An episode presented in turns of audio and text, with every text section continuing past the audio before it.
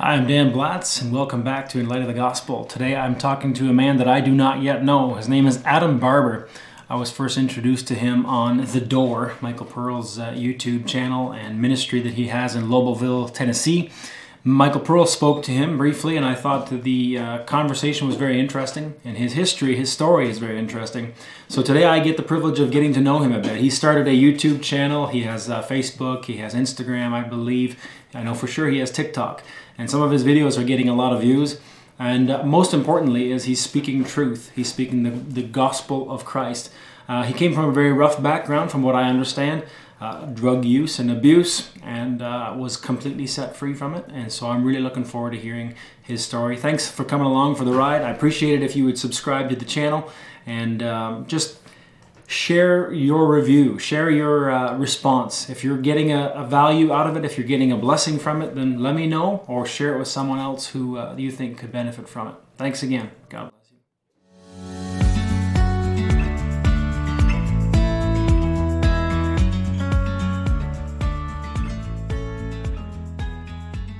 I just want to kind of introduce myself. I'm sure you've seen a few of my videos, but uh, born and raised a Mennonite guy, and um, came out of the old colony system, old colony Mennonite system. They're very common here in Ontario, some across Canada, but a lot of them in Mexico. So kind of strange. My great grandparents moved from from uh, Russia and Prussia and different places in Europe, and then they moved to Canada. My grandparents were born in Manitoba, Canada, and then when the government started getting too involved with their education and such, they moved their families down to Mexico. And so there was a lot of Mexican Mennonites, a lot of colonies down there. And, uh, and then my parents, for better opportunities for work and whatnot, they moved back up to Canada. And so I was born and raised here in Ontario, Canada, and attended the old colonies. It's when I say old colony, people think old order or maybe Amish or something, but it was nothing like that. I went to public school. I wore normal clothes, and we we had electricity and drove cars and all that kind of stuff, right? So, okay. But uh, got saved at about 21 years old. We had just had our first baby, and uh, yeah, I mean, it just drastically transformed everything about the way I viewed God for sure, and then how I did life. I got really zealous, maybe uh, to the point of irritation for some people, my wife included. And so we went through some really rough spots. We I got uh, to train up a child just before we got saved, and uh, that really made quite an impact on how I viewed children and what my responsibilities were as a dad. Um, and then I don't know if you know charity ministries. They were really big out of Pennsylvania. They ministered mostly to Amish and Mennonite type of people. Hmm. I haven't heard of them. No. So a guy named Mo Stoltzfus and uh, Denny Kenaston, uh, very very quite popular preachers. Anyway, I got saved through some of their type of ministry, and then a few years into my Christian life, I started getting really religious again, very uh, outward oriented, looking at uh, externals and trying to get my wife to dress more plain, more Amish like, and you know wear the big long head veil and whatnot. And and then I got a hold of Michael Pearl's stuff. Uh, Free uh, Sin No More was the first series I got, and it was just like the gospel all over again, right? Like I had heard it, understood it, but now to hear it and see it in a way where it was, it's not only for justification, but it is for here and now, my day to day. It freed me from the grip of these little secret sins, and the things that I couldn't really seem to overcome, right? So, um, and since then we've had a bunch more kids, and not a bunch more. We have we have seven. Our oldest now is 19, so I was saved about 19 years ago, and um, she was five months old when I got saved. So a lot has transpired since then, but uh, this uh, this whole video thing has been pretty fun. I mean, fun is maybe the wrong word, but it is. It's it's enjoyable for me to do and reaching into different people's lives and seeing more people affected by it, and then getting introduced to folks like you. So. Mm-hmm. Where uh, were you from Tennessee originally? I am. Uh, most of my well, I don't know how far back my family tree goes. I mean, I have, uh, you know, people from all over. My actually, my great grandmother, she would have been from Germany. That's my great grandfather. He met her, or maybe it was grandfather. I don't even know how far back that goes, but he met her when he was in the service over there. And she came back over here, and she was a uh, what was described to me as a a very German lady in the middle of Tennessee, but she was maybe six foot two. Uh, her name was Elga, and she was uh, just very broad shouldered. And uh, but I, and I never got to meet her because she died right before I was born. Uh, and you know, we just kind of the rest of the family is just kind of pieced together from like kind of a patchwork quilt. But yeah, so we've always been right here in the middle of Tennessee. Okay.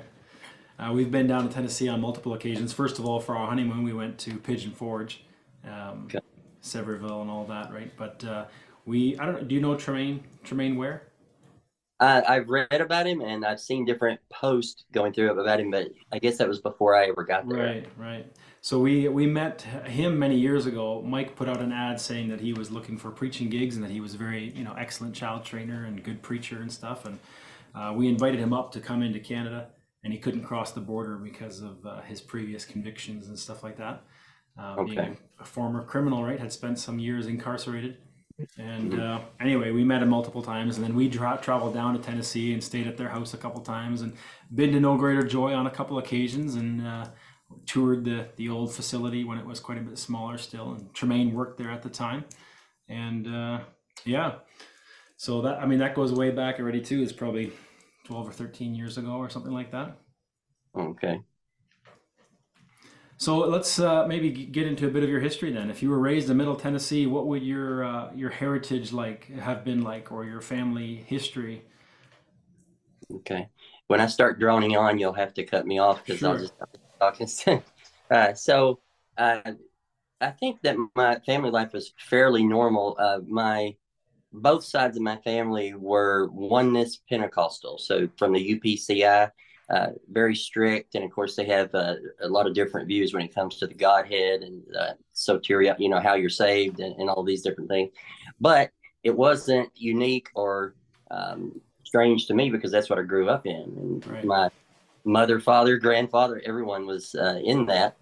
Uh, so uh, life was, I mean, fairly normal up until I guess I was about three or four years old and my parents divorced. And that was, yeah, I'm not that old. I mean, I'm 43, but uh, even then, divorce was not nearly as common as it is today. So, but it was a small town and it was sort of an uproar. And then we start all of the going back and forth where you have visitation with one parent and visit in custody with this. And it was just very hectic. But like a lot of things, once you do it long enough, it just becomes normal. You don't think that it's uh, strange. Uh, so we, you know, managed to, I guess, just you know, get used to that sort of life. Then, and it was still fairly normal and fairly, um, fairly quiet. And uh, and so then around my, I was in second or third grade. My mother married a local doctor from uh, the big city of Lobelville, which is about well, you probably know if you get down to No Greater Joy. There's I got your I got your joke. Lobelville's pretty small, eh? yes, and so then uh, of course life changed quite a bit because I mean he was uh, much more well to do, and oddly enough, he was from a Seventh Day Adventist family. So I've got all these unique uh, religious influences in my life. but I didn't I was fairly well cared for. I mean, I certainly had everything that I would want as a child. I mean, I, I, had a, I know so many people that have been drug addicts and alcoholics. They tell stories of abuse and neglect, mm-hmm. and I didn't have that. I had quite the opposite, everything that I could possibly want. And so I, I lived in that. I lived in this, uh, the lap of luxury, basically, just having everything handed to me. And uh, I'll kind of go into this is the part of the story that I talk the most about because it's what's so fresh with me. Uh, when I started getting into drugs and alcohol and things that would just change the way that I feel, it actually wasn't substances that I really got into first. I started getting into uh, perversion and pornography. And mm. I hmm. think I was around the first time I ever looked at uh, any sort of magazine that was pornography. I was maybe 10 or 11. And of course, all of my guy friends are there, and it's some, you know, it's like a badge of honor. Almost everybody thinks you're really cool. You know, you're hiding from everyone, and so we, but that was normal. We didn't really think of anything of it that it was a big deal, and that quickly see everything that I've gotten involved in my life. It quickly escalates, either for good or for bad. And so by the time I was 14, I was sexually active. Mm. which is you know having children that age now that just horrifies me. But again, at the time, I thought that was normal, that was fine, and I that was I used the sex and perversion like you would use a drug, which is I couldn't get enough of it, and I was always thinking about it, always talking about it, always seeking after it. And so that's how my high school years went was this cycle of well, sex and intrigue and all of this drama until I reached my senior year. Now, most people, at least here in Tennessee, in small towns, they start drinking fairly young, uh, maybe, you know, 10, 11, 12 years old. But I was a late bloomer. I didn't start drinking until I was about 18. And within six months of my first drink, Dan, I was taking heavy narcotics. It's just so in, in the same way you, you got hooked on something, you just go all in, eh? Right. It's, you know, if one of these feels good, I'm sure that 10 of them is going to be so much better. That's sort of mm. the mentality that I do. And so I, you know, I was taking these heavy narcotics like pills and, and uh, different painkillers. And within just a few months of that, I was using um, IV drugs, you know, in, using uh, intravenous uh, heroin, methamphetamine, all of those. Wow. And so it's been so quick. But again, that's who I surrounded myself with. So it was it was just life. It wasn't something that was really aberrant or unusual because hey, all my and friends were. And it wasn't even so much that you were looking to hide something or to contain something or numb something even it was just it's what everybody's doing and if they're going to do it i'm going to do more of it or what do you think drove you to that well you know i didn't really understand that at the time but you know now looking back on it you kind of see i've always been a person that i felt really out of place uh, okay. if i was in a room full of a hundred people i felt like i was by myself i just didn't have that sort of connection with people. And when I used uh, either alcohol or drugs, I felt I felt normal. If that's mm. I can't really describe it better. I felt at ease. It was that's why they, I think they call alcohol liquid courage because that's yeah, what it was yeah. uh, for me. Just a social lubricant. Uh, so, but and I think really think that's what led me to do those things in the first place. That I just felt so uncomfortable in my own skin that I had I would just run to anything that would make me feel different, make me feel mm-hmm. okay. Why when I found something that felt good, you know, I would do more of it and look for something that was bigger and better, and I would I always find it. So, if you don't mind me asking, because most of our audience, my audience here, is is very religious, grew up very Mennonite in most cases. You said you had the holiness Pentecostal influence from when you were very young, and now the Seventh Day Adventist was that was that were you like completely shunned by family for your reckless living and for your drugs and narcotics and all that kind of stuff? Or was it just not were you not a very religious family at this point? Uh, my immediate family like my mother and stepfather they weren't very religious. Now my grandmother still was and still is. She's still alive. Now the family in lewis county they were more religious a family full of well, pastors and preachers. But even they didn't really shun me I mean, of course, they wanted me to get better, and right. they still love. Me. And when usually, if you've never really been exposed to a relative that's into drugs and alcohol, it's it seems like it's crazy to say, but you don't really notice, even if it's your child or it's your brother, sometimes a spouse. You're you're so used to people, you don't really pick up on it mm. while it's going on. Interesting. And so they didn't really they didn't really know until they started to find out, and then even then you kind of minimize it and say well, it's not really that bad. He's just he's just a teenager. He's experimenting. People didn't make too big of a deal out of it until bad things started to happen. I see. And this just kind of kept going on and on. I mean, I, I have a friend, and maybe you saw the interview. I'm not sure. He uh, he got onto meth and he said with just mm-hmm. one dose whatever he took it with i forget now if it was a, if it was smoking or if it was an injection or whatever i'm just unfamiliar with that but he said just one time and he could not stop it was his it was now his life right mm-hmm. i'd say that is completely accurate really? Uh, not so that it was just one thing but it was just the the idea of having anything i always had to have something uh, mm. in my body me feel different um, but like I said, I didn't have a whole lot of trouble from family where they really made a big deal out of it until it became a very, very big deal because I started getting in legal trouble uh, for small things at first, like the possession, uh, maybe some pills or marijuana, or speeding, or driving without my license with me, or paraphernalia, uh, which are usually somewhat small charges. But being as I'm from the the doctor's family yeah. in this little small town, it was swept under the rug. And uh, you know, a lot of times what we do, and I know you said you probably got uh, members of your audience that are experiencing similar things. Uh, we want to help. We want to help our, our, our children and our brothers when they're going through addiction. So what we do is we kind of cushion the blow for them from mm-hmm. consequences. Mm-hmm. Like get the legal stuff taken care of. And if you blow all of your money, we'll help you. And see what that, what that does is it kind of emboldens you to keep going because there's no real consequence for it.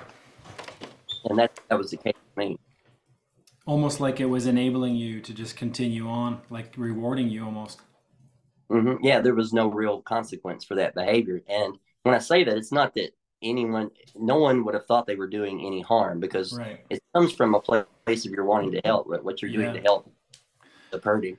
Yeah, I don't think my friend will mind me sharing, but uh, the younger brother, who I am more uh, familiar with, he was constantly trying to hold, help his older brother out. Like they would um, bail him out of jail, you know, a couple thousand bucks here or there, and just kind of try to help him feed his family and, and hoping to keep his family together and whatnot. But the guy who was on meth, he he had four, I believe, four children at the time already, and it was just going downhill. He's dumpster diving and all kinds of like that's what his life was, just anything to get the next payment so he could buy some more and uh, then he would get into jail too, and they'd have to bail him out, and it just kind of kept doing this for him. And eventually, my my friend, who's the younger brother, he just said, "That's it. I'm through with this guy. I have no hope for him, and he's constantly lying. He's constantly cheating."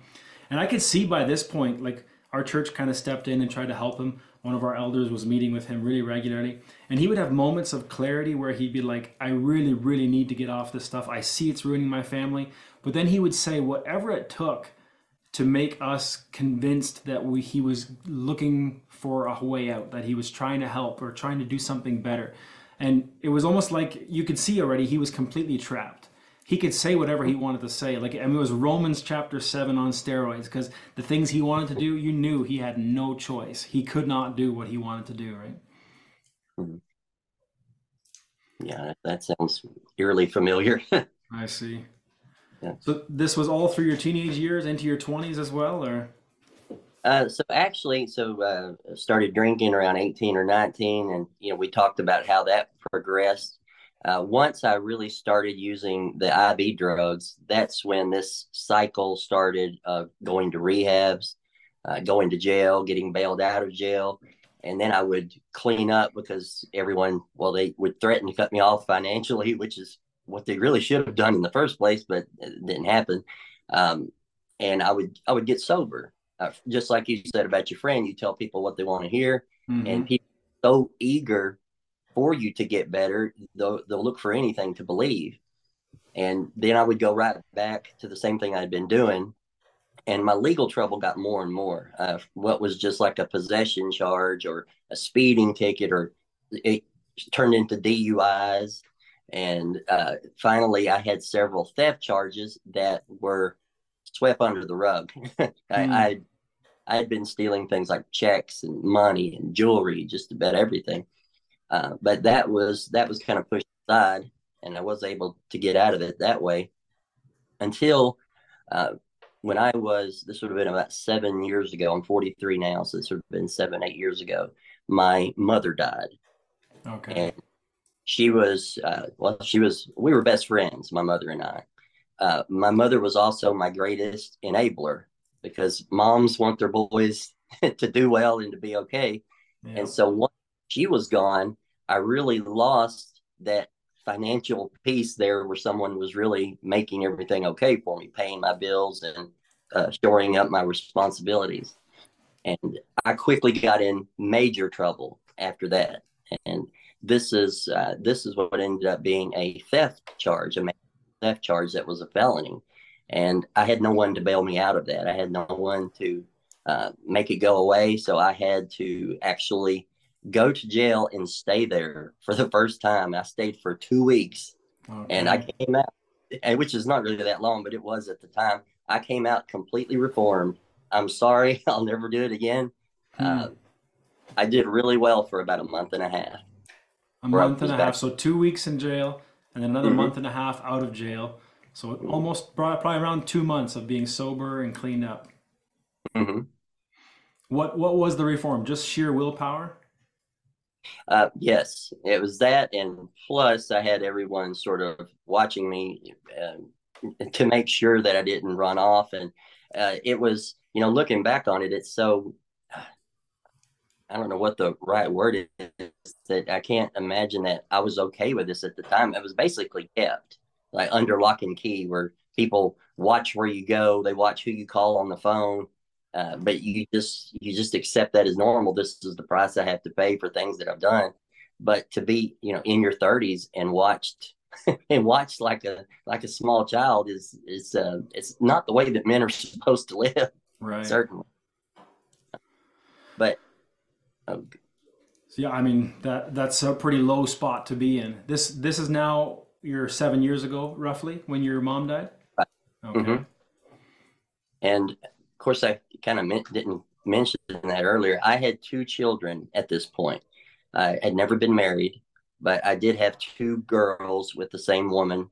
And one of them is now, she's 18. The other is 12.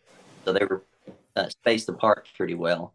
Uh, but after my mother had died and I started getting into major trouble, I completely lost custody of them, where visitation, everything. I had a actually a restraining order which was no contact for several months, then that led up to just four hours every other week, supervised visits. That was all that I could see them.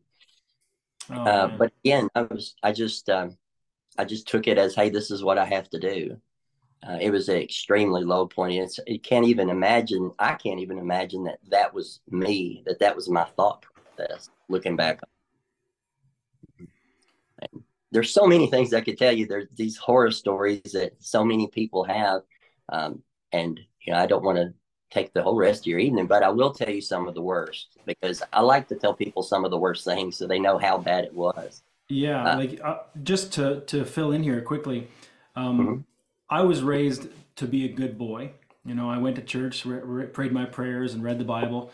And if you were to look and kind of assess the general Mennonite population of our type, you would say most people are hardworking and stable and you know dedicated. They end up getting married and staying married, and they have kids and all that. And so you would almost think that the community is somewhat stable. But in the Mennonite groups, especially the ones in Mexico, but Canada's definitely not exempt, drug use is still a serious, serious issue. Drug smuggling in and out of Mexico. And then a lot, a lot of young people are toying with alcohol for sure. And then marijuana seems to be a, a bit of a gateway for some people anyway and then uh, there's a select few people. So there's plenty of people who uh, who are listening, who will be listening, who have friends and family who are completely addicted and are doing these very things that you're talking about today. So it's uh, it's going to be very relevant for you to talk about some of the worst things that maybe happened during that time. Well, I mentioned that my felony charge was theft. Uh, what I didn't mention is who that theft was from. Now, I was uh, not only a liar, but a stone cold thief, but I was also a coward. So I wasn't strong arm robbing people at random. I was stealing from my family, the very people that were taking care of me and making sure that I had food and clothes. That's who I stole from. Uh, even uh, after, of course, my mother died, it was even my grandmother who is now 85 years old. So I'm stealing from this woman that's basically keeping like an errant puppy in the back room and I'm still stealing from her. Right. And I think the lowest, the two lowest points of all of my theft, I stole my mother's wedding ring, her wedding ring. Oh, now, this is when she was still alive, and she forgave me as much as she could. She never let on like she held it against me, but I still remember that. That's uh, that's what I call a Romans 8 1 moment where I have to remember there is therefore now no condemnation because I still mm-hmm. remember it. It's still terrible. Yeah, I can only imagine. And, and then you, that, you, ended up selling them, obviously. Yes, yes. And I also stole, um, and this was, like I said, my second worst. If there is a first and second, they both are tied, I think, for the head uh, from my own daughters, my own children. Uh, they had, you know, piggy banks and quarters saved up, and I took those. Um, not even for large amounts of drugs, but just a little bit, just to get through the day and to go buy my cigarettes. Amazing. Everyone, everyone in the world existed in order to get me what I wanted. It, it's, what's, it's what's the thought process like at that time? Can you even think about it now? Because now you have a clear conscience and you, you're ashamed of the things you were doing then. Was there any guilt or shame or recognizing that this is really bad, or was it more just, I, this is what I need to do to get my fix? Uh, that's what it progressed to. I think it's what happens, just like it, it, the way it happens with addiction, is be start out small and it's like a slow boil. Just little by little you are going up to bigger and better things and by the time you get there your conscience is already seared. So i had uh, some guilt and remorse but not enough to make me stop. It was more of i need this. I'm physically sick this is here and it will work mm-hmm. consequences who cares what the consequences are unbelievable mm. where you're, you're you're no longer running your own life right you're it's something else is controlling you Again, Romans yeah. chapter 7, uh, the, there's another law that works in me, the, the, law of sin and death, and I cannot do those things that I would, right? Mm-hmm. And it, that's just exactly what it's like where you're a prisoner in your own mind and your own body. Most, if you're addicted to things like I was using, like the painkillers and the methamphetamine, you have all of these physical symptoms to where, for the most part, you're not getting high anymore. You're just taking something to make you not sick really? and to function. And it's just a horrible um, little hamster wheel that you're on. You know, wake up, steal, run, get drugs so you're not sick, and those wear off, and then you're doing it again, just over and over and over again. My son, actually, he's 15 years old. We were, I forget who we were talking to or what we were talking about. It was about drug use. Um, yeah, I can't remember the details, but he said, Why do they do it? And I said, Well, I mean, I think it gives them a high. It makes them feel good, or makes them help to to forget their struggles or their troubles. You know, alcohol will kind of numb your senses, and you know, uh, marijuana apparently just calms you down, mellows you out. But you're talking about originally it was a high. After many years, it was just pretty much to avoid the symptoms of pain and suffering. Yes. Wow. You when you get to that point and you don't have them, it's just there's a this sense of impending doom if you've ever been one of in one of these very fearful situations where you're fearing for your life or for a family member it's that level of anxiety and fear that is just gnawing at you so it's just it's just a constant struggle and um, almost like it's almost like being really physically sick that you can never get rid of wow so i can that sounds like torment like you would do anything to get out of it mm-hmm I think torment is probably the best word. I should have thought of that one. That's the best way to describe it. Torment. Yeah, I mean that that word torment is used by uh, the rich man when he calls out to, to Abraham to send Lazarus. I'm in torment in this flame. I just have to escape. I have to get out. Now maybe maybe it's wrong to compare to the fires of hell. I don't know, but that sure does sound like a, a very similar type of misery, right? Where there's no escaping. And I told you I had a family full of pastors and preachers, and I remember hearing this sermon. And of course, I was well into addiction at this point. And my great uncle was preaching, and he said he was talking about hell and describing the horrors of hell. And he said uh, dope addicts would be crawling around on the floor with a syringe, and they couldn't get drugs. That mental image just burned in my mind. Not enough to make me stop, but that right. just that sort of torment would made so, so much sense to me at that point, having you know felt what I was feeling. Unbelievable. So, man, that's, a, that's pretty heavy stuff to, to even just kind of consider to let myself into all the things that I've escaped somehow by the grace of God. Um, what I've heard other people say, like my friend who got out of meth and has been clear for a year and a half or more now, and, in living in victory and reading his Bible constantly, sharing the gospel with people, just really excited about the gospel all the time. Uh, I told, told someone else that he was free, and this person was familiar with meth addicts. And he said, Well, you just better keep watching him because meth addicts don't get free. And mm. this person, I don't remember if they were Christian or not, but he was just like, from his experience, meth addicts, they go back to meth. Um, what would have ever gotten you out of this mess, right? To me, apart from a, a com- clear intervention, I don't know what would ever snap someone out of it. Well, I remember praying because I at least knew about God. I, I thought would have told somebody that I was saved hmm. because I grew up in church. Therefore, I'm saved. Everyone else in my family is.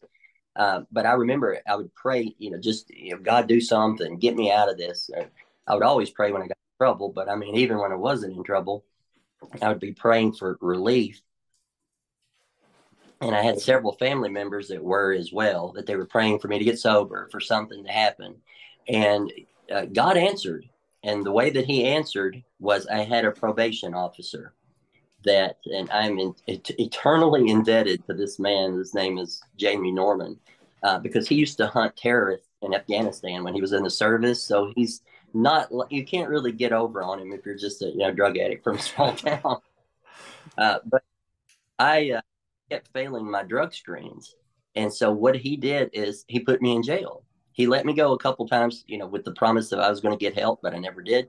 So he put me in jail, and mm-hmm. that was the answer to my prayer you know so if you're if you're asking god to do something be specific because sometimes he may do something that you really wouldn't want and that's when i got saved when i was in jail that time okay yeah typically people you know there's that uh, kind of that cliche statement where if you ask god for patience you know don't expect just a package it's you're going to get trials right it's trials mm-hmm. come when you ask for patience so that's that's amazing that god would use something like that to finally, obviously, when you're in jail, you have to be sober. You get cleaned up, and then your mind slowly gets cleared. I'm sure there was withdrawal and all that kind of stuff, eh? Yes, yes, there was, and, and you know, withdrawal is bad anyway, and it's even worse when you're laying on a floor in a cold jail with 30 other men wandering around. Uh, so I don't know that there's any good withdrawal, but that one was pretty bad. Wow. And how long were you in jail that time? Uh, I was in jail about a month before I got saved. Uh, okay. And even when once I sobered up, I was still kind of getting into the um, jail life. You get used to that too, like you do anything. You know, get up, eat, and you get used to the same people. And while I was going through the the jail routine of waking up, eating, playing cards, reading uh, the mystery novels, and all the different things I could find in there.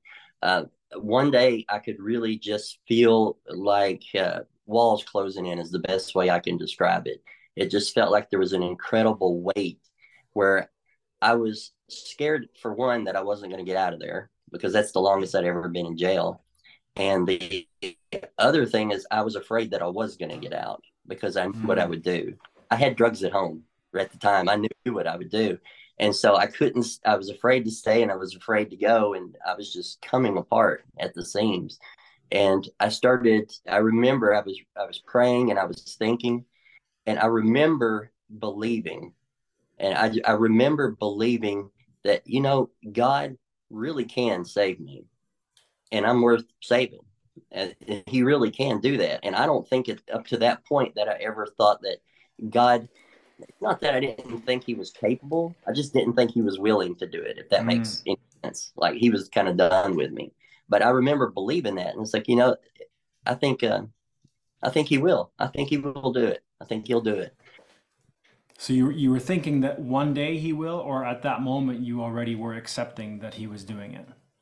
Uh, at at that moment, I just believed that he would, that he could, and that he would, okay. and that it. I just didn't know what it was going to look like. You know, I've got all this uh, background from different churches and what they tell me it's going to look like, and I've read all these spiritual experiences of what uh, salvation is like for people, and I didn't have any of that. Basically, what I did is I went to sleep after that. I was able to. You were reading the Bible when you came to this realization, or just in prayer, considering God? Uh, it was just in prayer. I mean, I hadn't I hadn't been reading the Bible at this point. It was just uh, you know, different mystery crime novels and everything. So I was really just in prayer and thinking. Mm. And so after that, it was that's when I could really tell that something had happened. you know, salvation is not a, a feeling that you have, but sometimes you feel the difference in your life. And yeah. we had uh, church call uh, three times, actually three times some week in, in the jail. And I started to go. I started going to group Bible studies that we had in the pod. I started reading the Bible, and it was funny. I'd been in church my whole life. I had all these people in my family that were pastors and preachers, and that's the first time that I ever sat down and read it for myself. and it's amazing when you when people have told you what God is like, what God's will is for your life, and they and they tell you all of these things, but it's a whole nother thing to read it for yourself. And you know, to that personal, you know, the best way I that personal relationship that you can't get just hearing about somebody. You have to know it for yourself. I see. So, uh, the, was the preaching significant to you at the time? The people who were coming in to minister? Uh, it was actually there was uh, a couple of people that I, would say it was very helpful. I mean, I know that when I started going, I was I was already saved at that point, so it felt like you're just really being equipped and taught deeper things that I never really heard before, having never paid attention up to this point.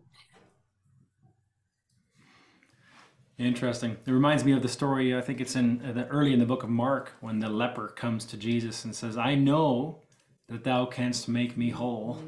You know, pretty much, if you want to, I know you can do this. Um, will you, more or less? And Jesus says, "I will." Right. So that's uh, that's an interesting perspective because that's that is really coming to God in faith, saying, "I know you can do this." and for you to find in your misery in your sorry state you know in your brokenness and having made a mess of your life and well into your 30s now for you to come to god it, when you really think about it, it that's a lot of guts or it's a lot of faith you know who who do you think you are to be able to come to him and say i know you're going to save me but there must have been enough of the understanding of the gospel and the cross and the blood of jesus somewhere to you know uh, put together enough uh, of a cohesive thought where you could say this is who God is. I know He can forgive. Yeah, and uh, you've probably heard the term jailhouse religion. I've heard that a lot too. They, yeah. Of course, they do.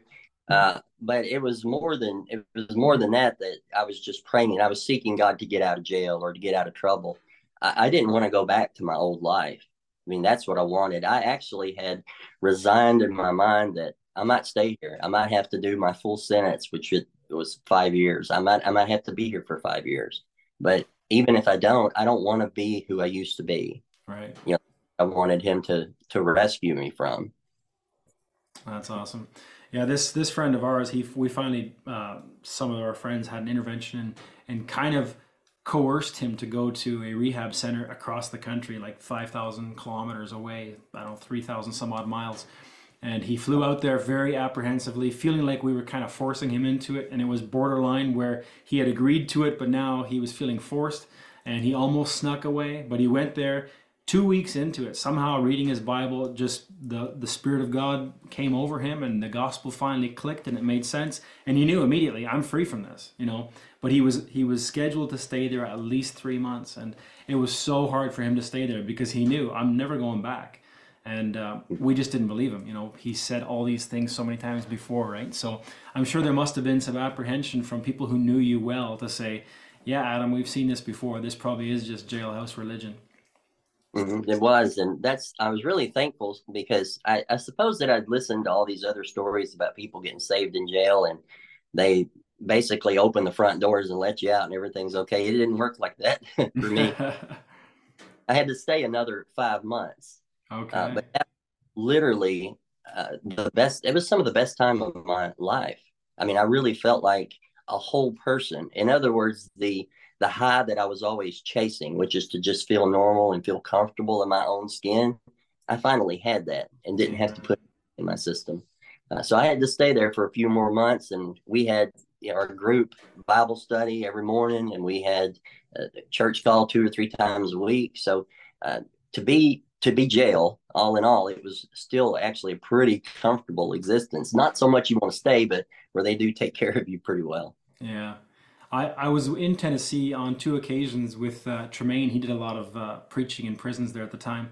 And um, I came away from that saying that some of the freest people are the ones in captivity because there was some real good brothers in there. And I think from what I could gather, they were there for a long time. Like some of them were lifers kind of thing, right? and uh, they just really loved the Lord and they loved their Bible and they were reading and praying and listening and it was pretty neat to see that someone could be so captive and yet so free in their spirit, right? Right. So you're there for about six months, roughly. Yes. Yes. And when I was released, um, I was. It was strongly recommended. Let's put it that way, from the state of Tennessee, that I attend recovery meetings. I had to. They actually wanted me to do 90 meetings in 90 days. The whole problem was I live in Lobelville, uh, I didn't know there was any meetings at all. I couldn't drive because I had lost my license, didn't have a car. I pawned the car, and my grandmother is in her 80s. She can't drive me two cities away to go to a meeting. But again, Mr. Norman uh, had he allowed me to go to church, and that would count as a meeting. And he told me that they had just recently started a recovery meeting here in Lobelville, so I started attending that immediately. And so we had at this time it was a Friday night meeting and a Wednesday night Bible study. So I went to both of those, and I went to. I, I had friends that were Seventh Day Adventists. I went with went with them on Saturday to church, and then I would go to the Baptist church on Sunday. And I was just anywhere that there was something to do, I was there. I see. And then and then reading your Bible now in spare time, eh? Well, I we had a habit in jail. We would get up and have breakfast at, at six o'clock and then after breakfast, we would sit and we had our group Bible study, sometimes to 11 or 12 o'clock because we didn't have anything else to do. That's what we did most of the day. So I kept that habit. I still have that habit, which is when I get up in the morning, whether it's 5, 5.30, I come and I drink my tea and sit here and study. I do that still every day. And kind of that's how I start my day. And it seems like it uh, kind of changes the trajectory of what I'm going to be doing, kind of gets my mind focused. I see. Um, maybe this is an odd question, and, and you can totally say I'd rather not talk about that. But obviously, one of the significant things about you when you're using your hand motions, we can all see that there's something wrong with your hand. Do you mind yeah. sharing that story, or is that before? That is before jail, right? Yes, and I'm sorry. I've gotten so I've gotten so used to that I don't think about it anymore until I until somebody brings it up. Uh, but being an IV drug user, um, I have I have a lot of scars all over my body from from needles and from uh, different where you're missing with the, the, shots. And on one particular evening, I I hit an artery in my right hand, and I immediately knew something was wrong because my thumb and my finger went numb. But you can't tell anybody. I couldn't tell my stepfather, who is a doctor. I just shot some drugs and it's something's wrong so I hid it the best that I could hmm. and able to hide it for about eight days. Eight days, could hardly feel my hand. And finally, I started to have these severe flu like symptoms and I couldn't hardly get out of bed and it was starting to swell and get black. And I finally had to go tell him. I and see. He, he immediately took me to, to Nashville to, I think it was St. Thomas. And then after after arriving there, I remember I had to lay there for hours before we could get a surgeon to come in. And he asked me what had happened. And I told him this long story about oh, I caught it in the door or you know something that sounded really good at the time. And he finally shooed everyone out of the room and he goes, Look, I cannot help you if you don't tell me the truth. So I told him what happened. I, you know, I injected some drugs here. So he said, Okay, well, we're, we're to have to do surgery.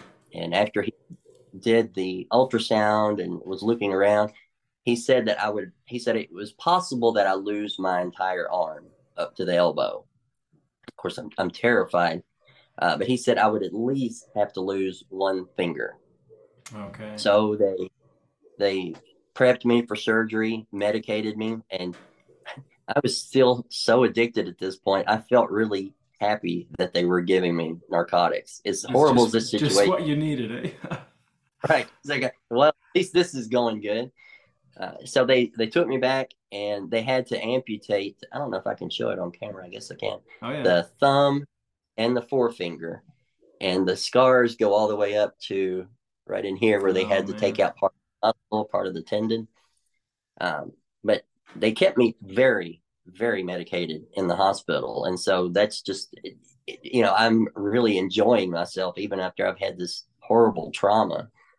And I remember the, I guess about the third day, they came in and said, "Do you want to see it?"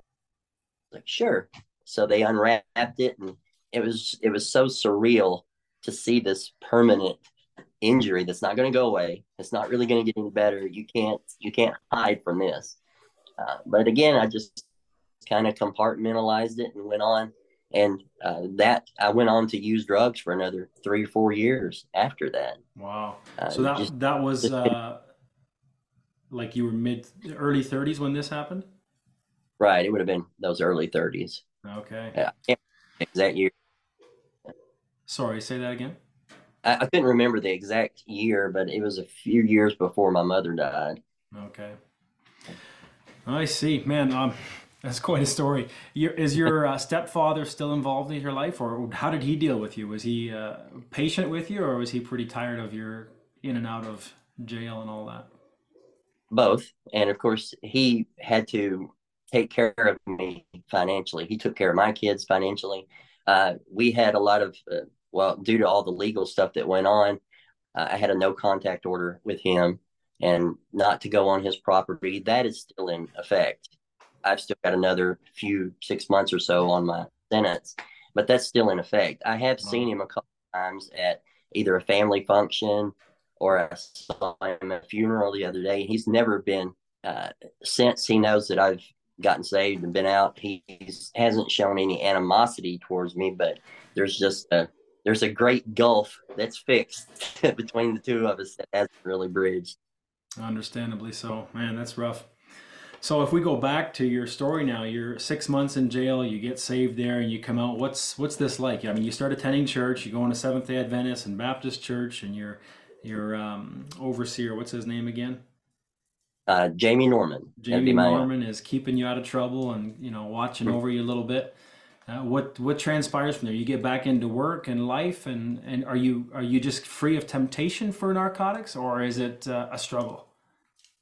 Well, the the temptation for narcotics that was gone, and I'm so thankful that that was not a struggle because I had proven that I could not win in that struggle. But right. that was but still the temptation for the pornography and the perversion was there and, and i'll tell you this i had of course i had my phone when i had all these bible apps on there and these devotional apps and every week it gives you a readout of how much screen time you're you're spending and so i'm looking at and i've got YouVersion bible blue letter bible all these different things and then i have pornhub and these other porn sites and I'm sitting just looking at this, and that was the first time I thought, you know, this might actually be a problem that I'm dividing up my time between pornography and scripture.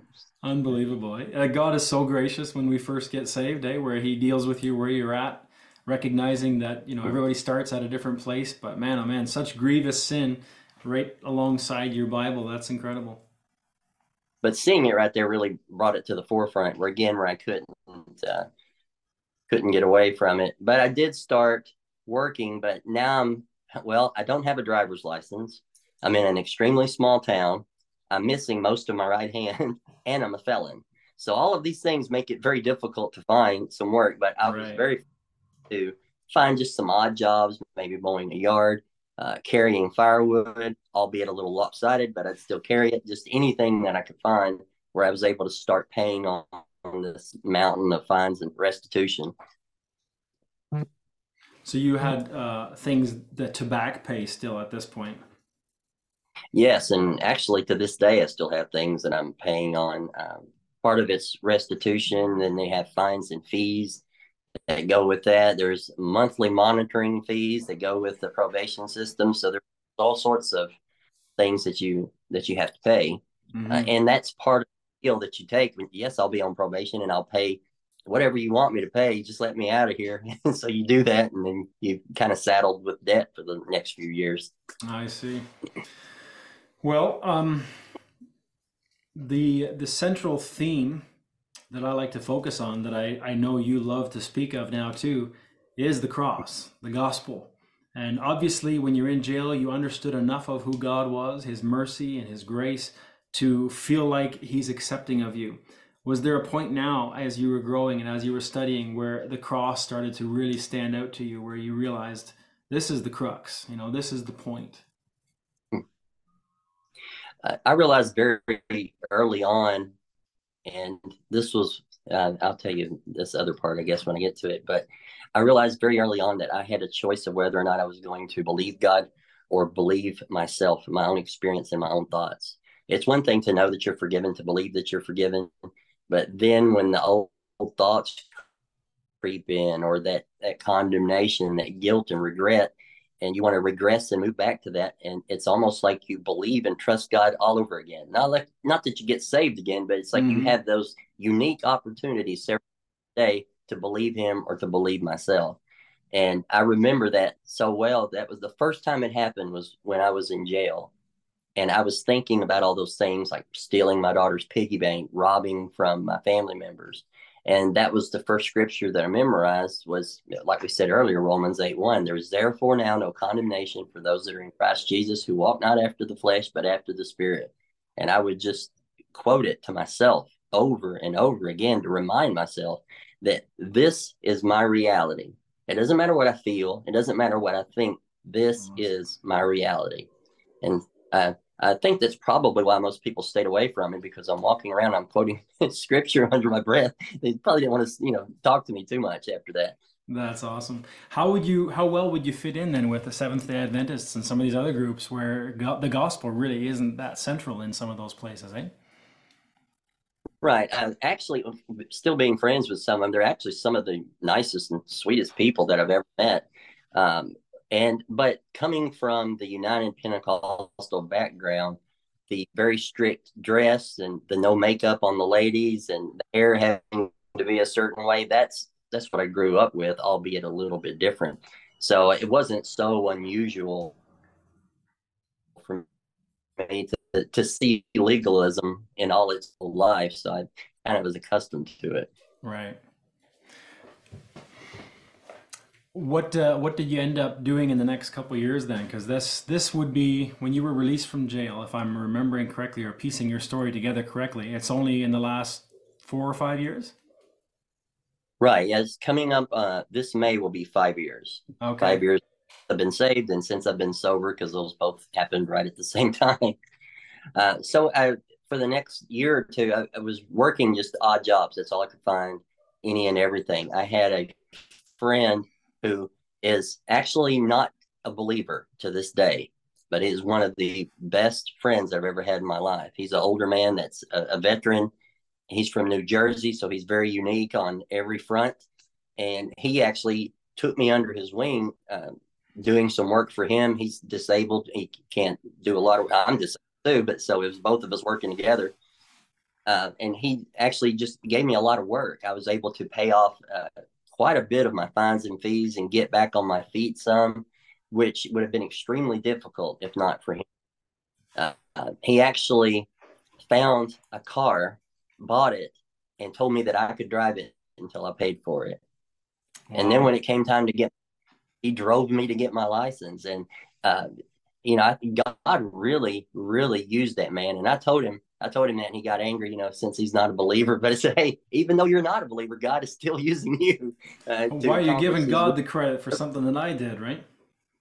Yeah, that's, yeah. I see. Uh, but you know, doing all those odd jobs, that's that was really just my life. Going to going to these recovery meetings, going to church, and I eventually stopped going to the Seventh Day Adventist Church because if you if you study enough and you hear enough, then you just you can't turn a blind eye to things that are just not right. I mean, everybody's got their own peculiar doctrines and things, but there was just too much there to ignore. So I so I finally stopped going there.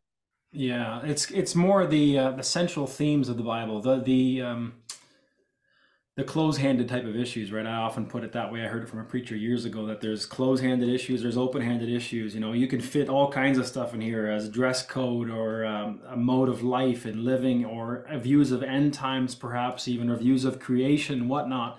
But the close-handed stuff is we are saved by grace through faith in Christ alone, and it's uh, God became a man. You know, Jesus is fully God. Uh, he was born of a virgin. These things are they're kind of if if the church isn't teaching those things, then are they really truly the church? Because those are the things that make you a Christian, right? Believing who God says He is, believing in the death, burial, and resurrection of Jesus, that kind of thing. So you know we can we can be pretty open with some of those open-handed issues, but when a church is not teaching these things, or at least uh, not really focused on them, it starts to feel like it's not a place where you can really find proper help and fellowship, right? Yeah, the very last time I was at a Seventh Day Adventist church, uh, and I really did like the way that they had their services because people would ask questions during the service, and it was very open the discussion. And I remember this one gentleman saying that he called everyone else Gentiles. I didn't know how weird that was at the time, but he said uh, people think that they can be righteous apart from the law, and that's just not true. And you know, I heard that and I thought, wait a minute, if righteousness cometh by the law, then Christ is dead in vain. and I didn't even, I just heard that. So there's this major contradiction. And so that was the last time that I was there. Okay. I just thought that that was I see. Well, there's an awful lot of options uh, down in Tennessee as far as church goes. So where did you end up finding your place where you could settle in a little more? Well, our recovery group is at First Baptist Church here in Lobelville.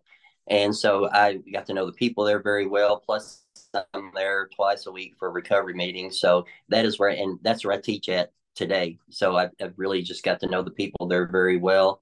And I don't agree with everything there either. But it's like, just like you said, the closed hand and the open hand, there's things that, even though you don't agree with 100%, they're not salvis- salvation issues or things mm-hmm. that you can't get past. Okay, so you're teaching there regularly. I think I saw a video of you standing in a pulpit or behind a pulpit preaching. Yes, uh, I, I teach a Sunday school there, and then occasionally I'll I'll preach if we have. Uh, mostly it was on Sunday night is when I used to preach it, but some every once in a while I'll do something on Sunday morning, and okay. it really stand up in front of a church of what is mostly an older congregation, and I actually I'll stand up front and I preach the message about pornography Sunday morning. And I'm looking out over the crowd and say, this isn't something that I read about. This is what I lived. Mm-hmm. This is mm-hmm. what. Uh, but God has given me, uh, for somebody that's not really that bold, He's given me a lot of boldness to talk about the darkness of where I've been, because I know that wherever I'm at, no matter what the crowd looks like, somebody else is still enslaved in it right then. Yeah especially with pornography because it's so easily hidden and it's so easily accessible anymore.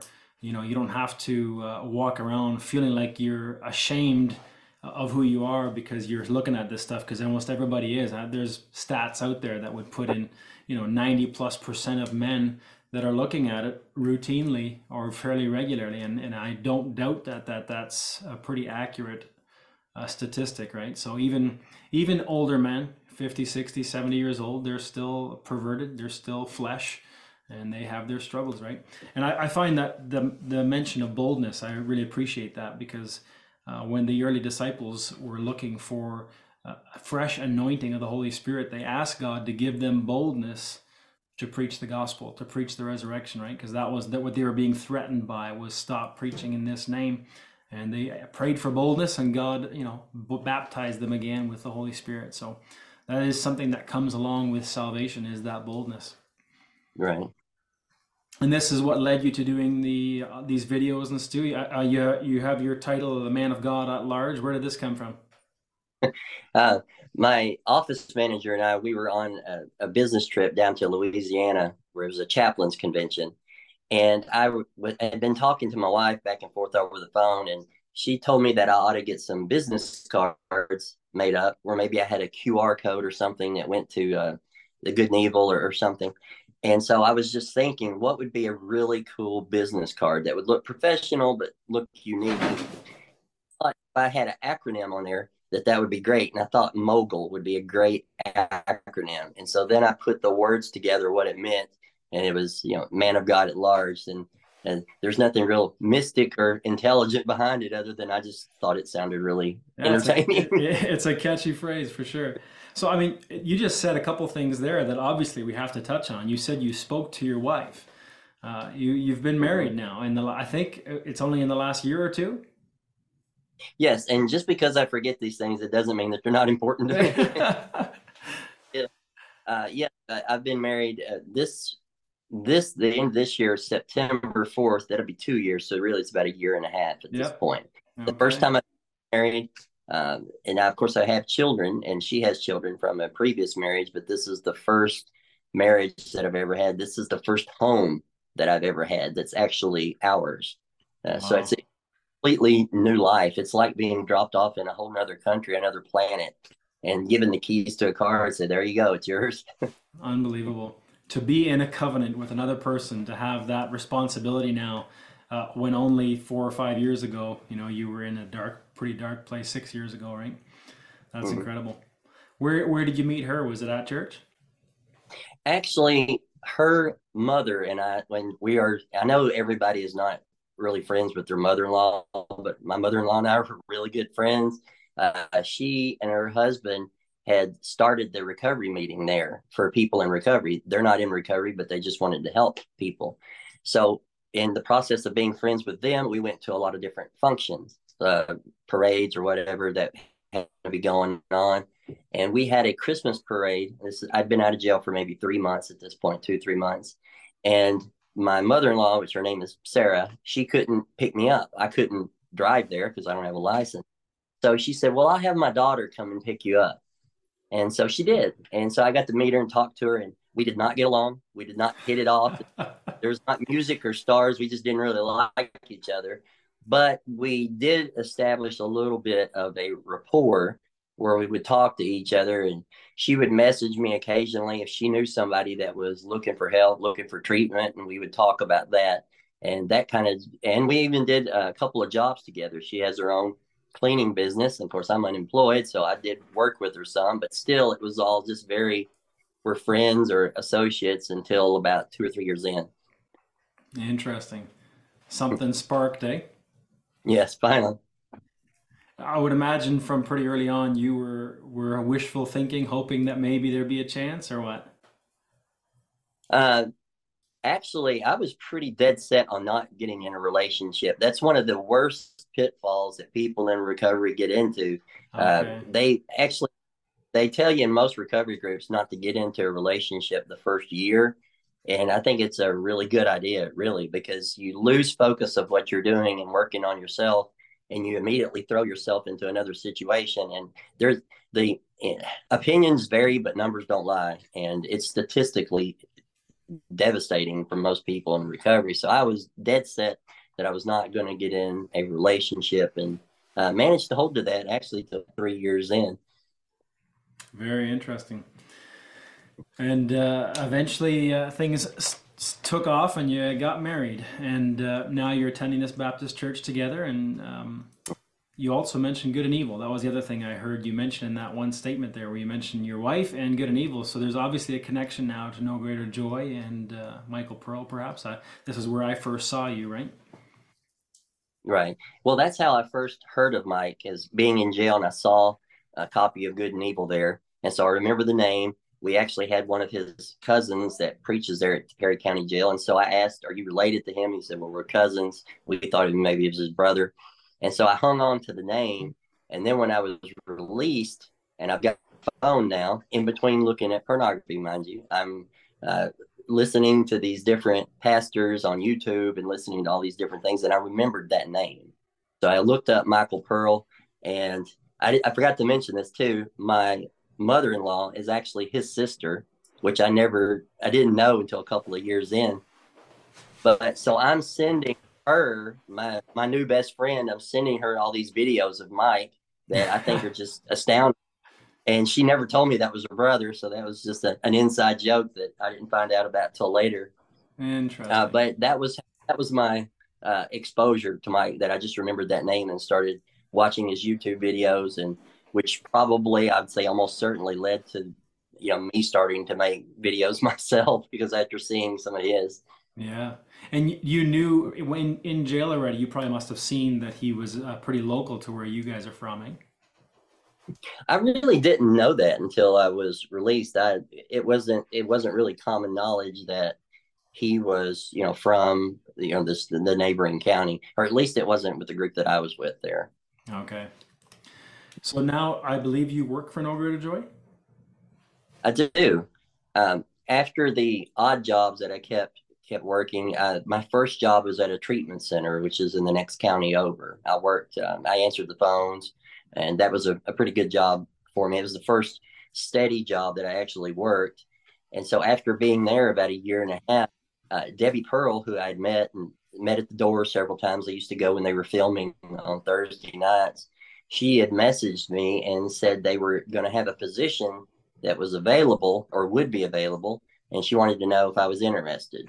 And it was basically the same things that I was doing at the treatment center, which is answering the phone, doing data entry, all of those uh, sort of just office work. Only the difference is it would be in ministry and working in ministry and helping to facilitate the spread of the gospel.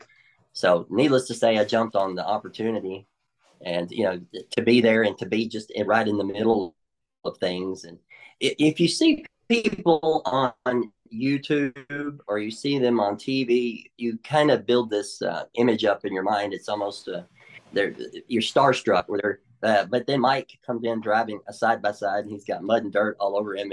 he was not a celebrity when he walked in, and that's what that's what everyone is so drawn to about him.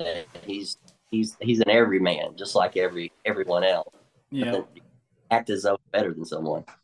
Yeah, I remember meeting him on the very first occasion because he had had so much influence on my life. I, it was one of those things where I, I, just felt awkward and uncomfortable, didn't know what to say. And you could tell because I said to him that his ministry had had a huge impact on me, he was just like, okay, whatever, man. Like, he, he just kind of shrugged it off. And it made me feel really weird too, because I'm like, oh, what am I doing? I know he's just a normal guy. Just treat him like a normal guy, right? But anyway, he took me up on his side by side. This is when he was building his house and all that. So it was a pretty neat experience, but definitely it felt a little strange. So it, it's a, a weird world that we live in. in. In a way, you know, technology has made life a lot easier and simpler. And this whole video, you know, you and I, uh, hours and hours away from each other, now having a, a live chat like this is is very neat. And the fact that I can put out a video and 500, 600, 1,000 people maybe watch it or at least parts of it is uh, it's a very different way of approaching things. And there's benefits to it for sure but at the same time it does give you this mindset or this uh, idea that the person that's recording the video is so far superior. They they've got everything put together or they're uh, of a different type of person right? Where you meet you meet me and you see all my faults and my shortcomings pretty quick you know you spend some time around my farm or my issues or my my life that we have here and you'll see plenty of shortcomings right so it, it can uh, it can definitely be misread or misunderstood sometimes because all you're seeing is the things I want you to see, right? Right. I remember meeting Mike and Debbie for the first time, and that's when I was going there to the door. And he would go around and meet new people that were there. And my mother in law was there with me, and she said, He's from the recovery group. And it was almost like his demeanor changed when he heard I was from the recovery group he was, hey, how's it going? And, you know, and he sat there and talked with me, was interested, genuinely interested, uh, because he and Debbie both have that sort of a mindset and a heart mm-hmm. for for people, people that need help. And if you're super religious and you don't need any help and you're already holy, I mean, he really don't want to talk to you. But if you're somebody that really needs help, uh, they're you know they extending a hand of, of, fellowship to you. So that really stuck with me, making it made a real impression. Yeah. On me, and you know, I, I hope to like that sort of thing in the future to be that exactly. open with people that need. Maybe, maybe we could go there to kind of finish off the video. How would you recommend if someone is dealing with someone who's in drug abuse, alcohol abuse, pornography addiction, and they can see that their friend or their family member, their spouse or whatever is drowning in it? Um, what if you can't be an enabler? If that's the wrong approach, how do you approach someone that's struggling with such a deep, um, all-encompassing, you know, a sin that's so captivating like that? Uh, really, two things, and both of them are extremely hard. And one is to not rush in to try to rescue, which is pay bills, uh, step in front of the trouble, or make phone calls for to. I'm sorry they can't come into work today; they're sick uh, and that's that's really the worst kind of enabling, which is um, you know taking care of someone's problems for it. And it's really hard to watch somebody close to you suffer the, consequences of their own actions. But it if you want to help someone, that's what you have to do. There's a phrase called tough love that I don't like because it implies that there's two types of love. That is love, period. To mm. let hmm. people for those consequences because it's ultimately what's going to make you look out for something better. And the second part, and this is where people really find this offensive, which is you probably need to get help yourself. If you are in a family with someone that is addicted, especially like on these hard drugs that we've been talking about, and you've lived in that life for years, then you have problems too. It's not that you're going to need detox or anything, but those mental problems and that uh, the drama and everything that goes with it, it, it leaves a scar on you as well. And so you really you do the same thing that people in recovery do. You find other like-minded people that are willing to help you, hold you accountable when you make changes, and you know avail yourself of that. Even though you're not the one with the problem, uh, you need you need help too. Okay, so that's uh, one is don't rush in to help. Don't always try to fix their problems for them. Two is uh, get some help for yourself. Is there anything yeah. that you can actually offer the person to say, look, there's there's a way out of this, or is it just extreme amount of patience and prayer? Because obviously you got saved sitting there just praying. Maybe it was people in your surroundings praying for you that God would come through in some miraculous way, right? Yeah, I don't think you know God makes us all as individuals. I mean, I, there's no cookie cutter that He makes us all the same and he reaches people in different ways. So there's not one a one size fits all that works for people. Uh, but those two that I mentioned are a good standard to, to keep. But sometimes it's you know people get saved in rehab, or they'll get saved during a church meeting, or they you know, may get sober in um, in jail, you know, like I was. But it's it's a little different for everyone. But Mike has this phrase that what you need is you need a pill you need the gospel because it works 100% of the time and it's it sounds so it's almost kind of corny but it's 100% true Absolutely. is that's the, it's it's the cure all for everything whether it's drugs alcohol pornography religion. theft whatever right and you religion it's the, it's the pill for that that fixes it and so you just keep administering that cure and if not you at least let people know that it's available so that's where it would very much make sense. Say, you know, you're struggling with someone like that. Make sure that you yourself get the gospel and get healthy and get mm. clear and get rejoicing so that it can have some kind of an effect, right? And so that you can do that so called tough love, which is true, just true, genuine love, right? You put out a little video the other day that I, I really appreciated. My brother actually sent it. He lives in Alberta, so he lives 3,000 kilometers, some odd kilometers away. And uh, he sent he shared that video as well on his Facebook page, I believe it was, and maybe he sent it to me directly. But he said basically, you were saying that uh, by the way you respond to people, you're training them in a sense, right? You're you're teaching them how they should act to you towards you in the future. So this would very much be the case if you're allowing an addict uh, to kind of govern your life. You're you're allowing them or you're teaching them how they should respond and react to you. So you pay their bills when they, they don't make their payments. You lie for them when they don't show up to work and stuff. You're teaching them what they are allowed to do and how far they can go. And then eventually you make allowances for them to take advantage of you and steal from you and what else, whatever else, right? Right. Yeah, it's it's a lot like child training. Really, just the circumstances are different, but the same principles are they apply.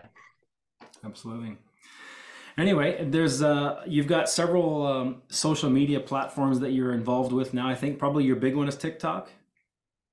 Uh, for the door, or for myself.